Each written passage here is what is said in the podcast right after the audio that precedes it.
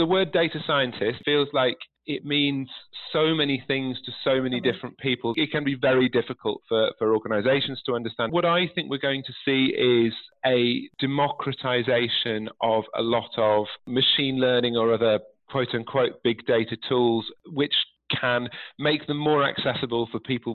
The world around us is changing faster than ever before. before. From automation, artificial intelligence, big data, geolocation, to every aspect of how we work and live. This includes data. Welcome, Welcome. to Data Welcome. Gurus Podcast. Our mission is to bring you a real life perspective on what's happening in the industry and how successful companies and individuals in this niche navigate through the sea of change encouraging you to be bold, be brave, and be fearless. Let's navigate the data ecosystem together. Welcome, welcome, welcome to the Data Gurus podcast. Welcome to Data Gurus. This is Sima Vasa, your host, and today I have with me Joe Ketling, who's the head of analytics at Relish Research. Welcome, Joe. Time to welcome this week's Data Guru. Hi there. Great to be on the show.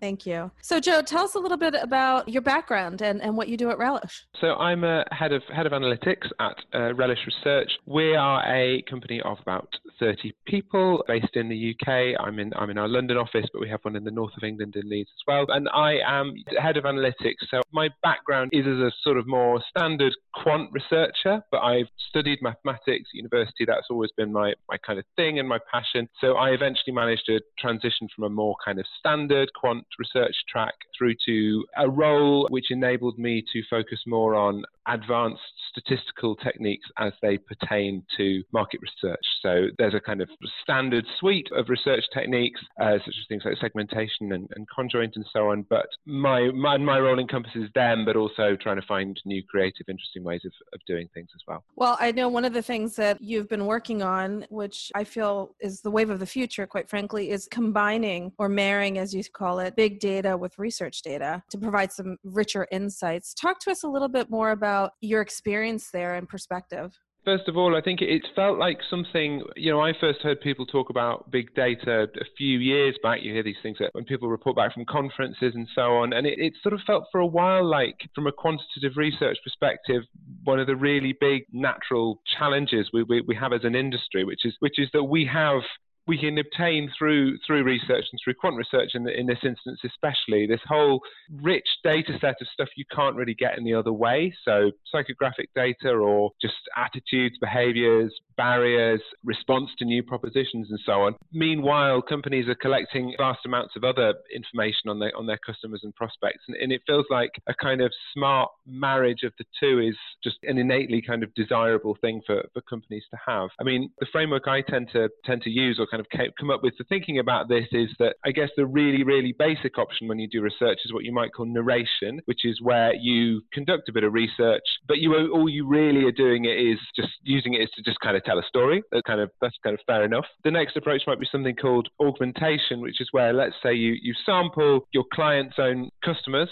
and they can append various bits of bit data points to the sample that you get. And from that, you can then cut your data by their data. So, so let's say they've, they've already got a segmentation. You can go, okay, your first segment are like this and your second segment are like this. And so you're, you're kind of joining the two. And that feels, feels quite often where a lot of clients or other or clients or other research agencies sort of that feels like their limit or where they kind of sort of fall off. But what's harder to perhaps explain to people is the approach that i would think of as being called fusion. You do the augmentation bits you, you have all these client fields and you have the research that you've conducted as well and you join the two data sets together. But you come up with insights that result of a genuine marriage of the two. So it might be, you know what, we've identified that a whole new segment on your database, which is defined by stuff on your database, but is driven by the research findings, for example. We, we find that you have internal data that predicts the research data really well. And that's when I think you end up with research, research and big data, if you like, that kind of become more than the sum of their parts. That you get to insight that you you really couldn't have done in silos and in, or in, in, in isolation from just one data source or the other. If that makes sense. No, it definitely does. Because I think typically, like in the augmentation framework or phase, it feels like the customer data is more of a profiling point for the research data. And I think what I'm understanding you say is that you treat all the data the same to be able to then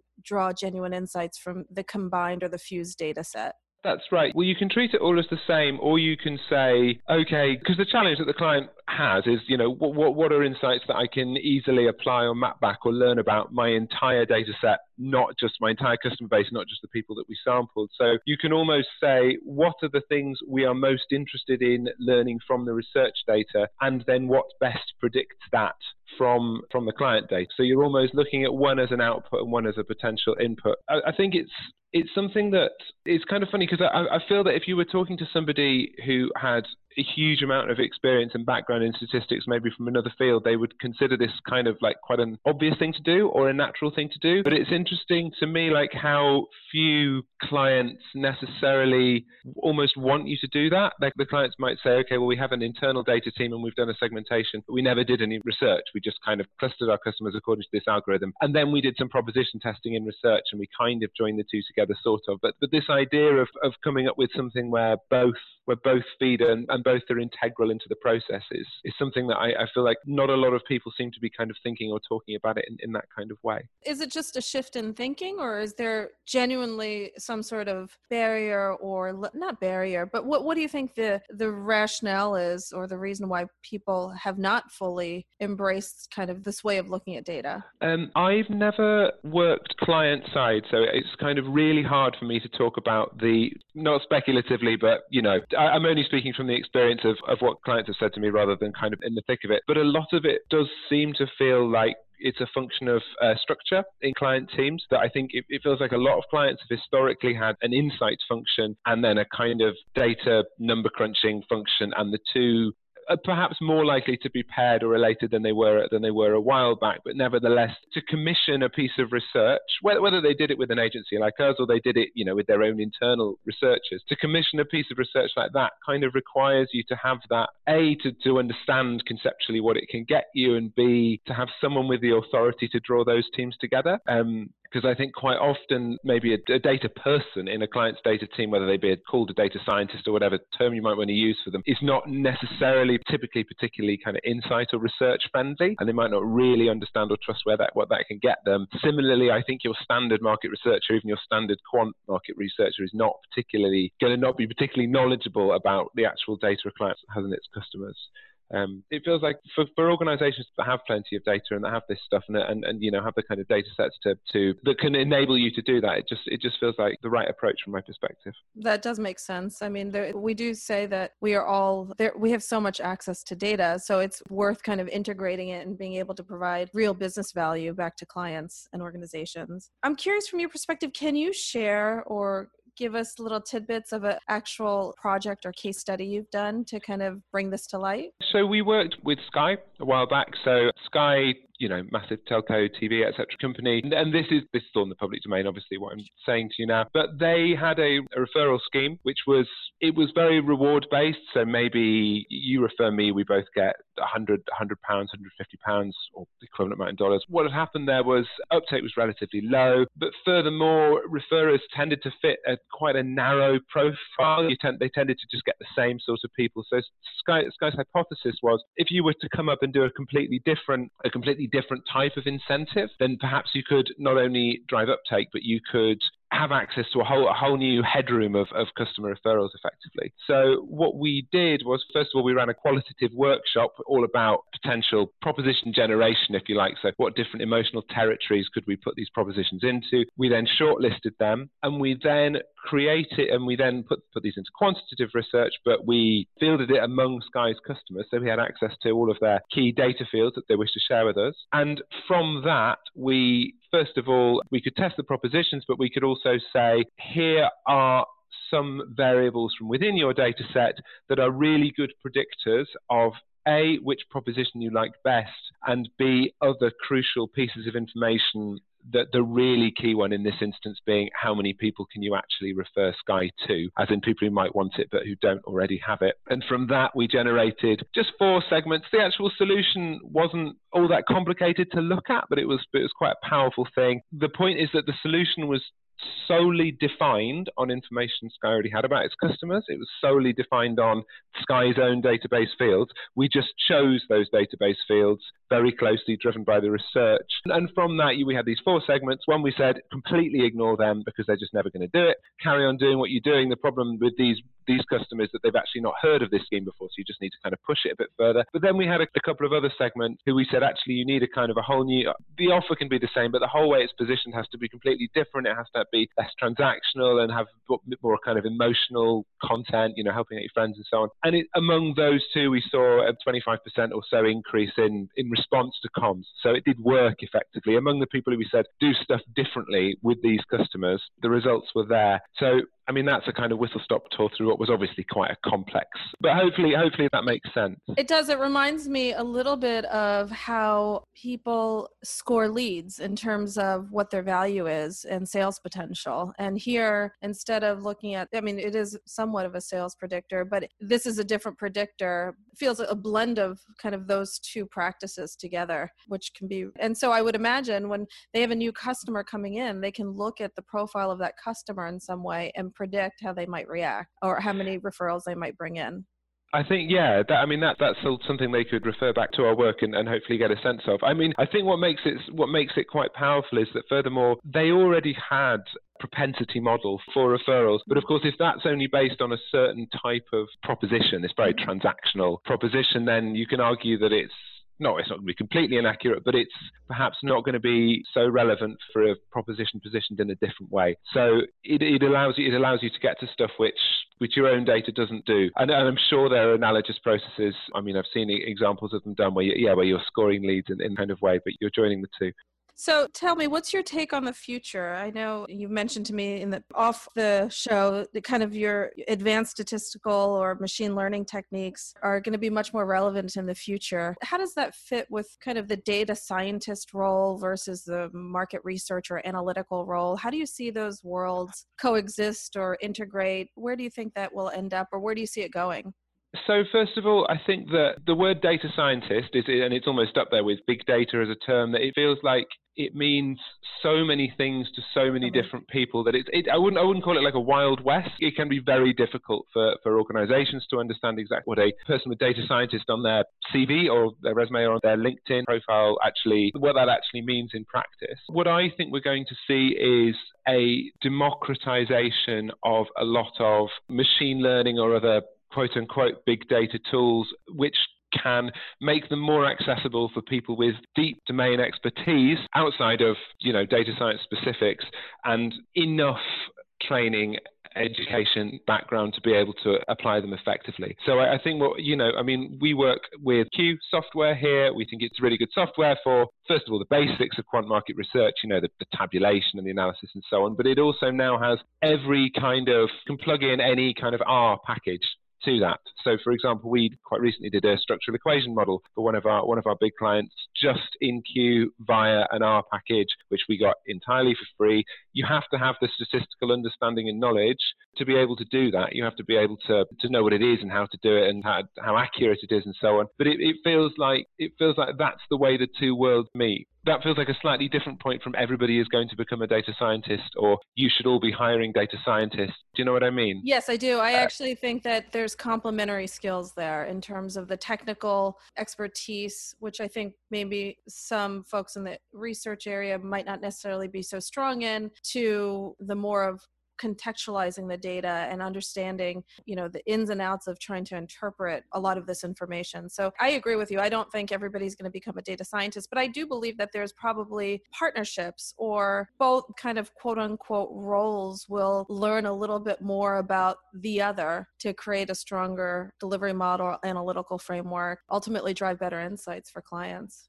I think so and hope so. Well, first of all, it goes back to the question of team structure because, in the end, if you think about a set of research data as opposed to a set of data that might that a client might generate it tends to it's much more structured. It's going to have far fewer gaps in it because it's because it's effectively collected bespoke. But to get there you need a whole bunch of skills around primarily survey design, kind of deep understanding of the client's business, and you need the client relations stuff, and you need to be able to stand up in front of clients and present and so on and so forth.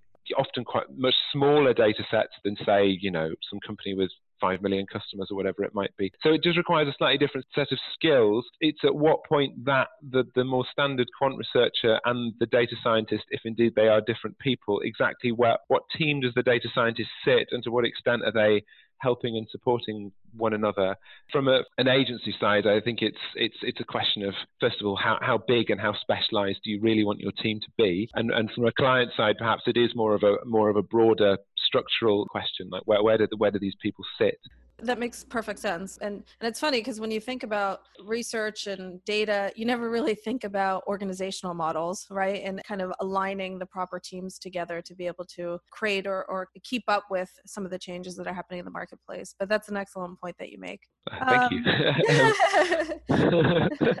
Joe, I'm curious from your perspective, are you seeing other types of data that can be married to survey data that are that does not necessarily reside within the client organization passive data potentially or other third party data I mean, we basically get data. We basically get data from respondents, and the respondents come from two different places. They come from clients, which I think we've already covered, and they come from panels of people who have signed up to have surveys sent to them. Um, it's been a bit of a frustration of mine for the past few years, not because I think any one panel is like really bad. I'm sure there are loads of obstacles which in practice panels come up against. But it feels like we're still trapped in this crazy world where the first five minutes of any survey anybody does is like, are you, you know, male, female, other? How old are you? And so on and so forth. And it, and it feels like as a minimum, you should be getting that. You should be able to have that as standard. So any kind of, you know, you should you should be able to have that as standard, and then you can apply a similar sort of set of principles. First of all, if you have it as standard, you can make surveys shorter and more more pertinent. You can then go, okay, well, we clustered people on this piece of information, so actually, you know, younger females do this, and so and so. And and I, I see no. Re- I think as a minimum, those kind of core demographic information, it would be great to see from panels. I think that things like passive tracking, we're certainly exploring it more and more. We're, we're just at the moment doing piece for an energy company around what, what people are searching for. I think that that definitely feels like part of the future, whether you'll will be able to do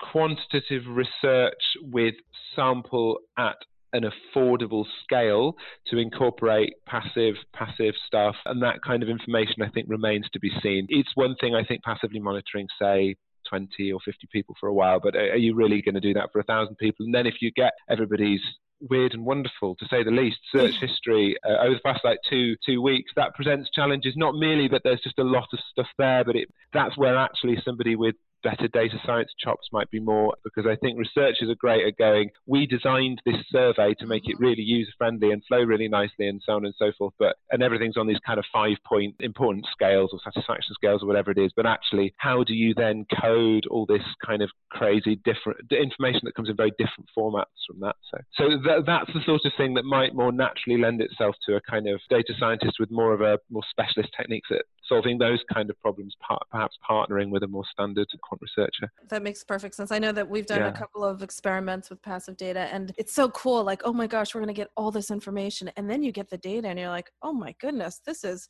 and we just did it for like two weeks for a small sample. Yeah. It is incredible data. You really need a plan and a structure to figure out how you're going to analyze it and pull it together. And ultimately, we did have to work with somebody with more technical skills to be able to summarize it and pull it together. But I do, I do agree. It definitely plays a part somewhere in this ecosystem. Just not quite sure where where it is yet. I think there's two points there. I think first of all, the, the main the main point when you get all this data is you have to you have to come there with a serious set of questions. Correct. Rather than somebody going here's here's all this data, find some insights from it. You could find a zillion things in this, and defining the question is like a must. I think the second point is that it feels like I'm not sure it's scalable either for first of all kind of feasibility reasons around the, simply the number of people who are willing to consent to that sort of thing, fairly understandably, or just uh, and you know how expensive how expensive it is to do on an individual level to make it kind of really quant scalable. And second of all, the the point that you made, like, do you actually have the kind of data processing skills or data analysis skills to to get something useful from it? Because you get these extraordinary, if you can get these kind of extraordinary individual journeys and stories people have done, but but analyzing it quantitatively is, is really hard. Completely agree. Well, Joe, I thank you so much for taking the time to share your perspective on a little bit of your world and marrying some survey data with big data. And we definitely would love to have you back on the show in the future. That'd be great. Okay. Fantastic. Thank you so much. Thanks so much. Cheers. Cheers. Thank you for tuning in to Data Gurus Podcast. This episode has ended but your exploration doesn't have to. Head over to www.dataguruspodcast.com and access all the resources and links mentioned in today's show. You'll also find bonus content available to our podcast listeners exclusively.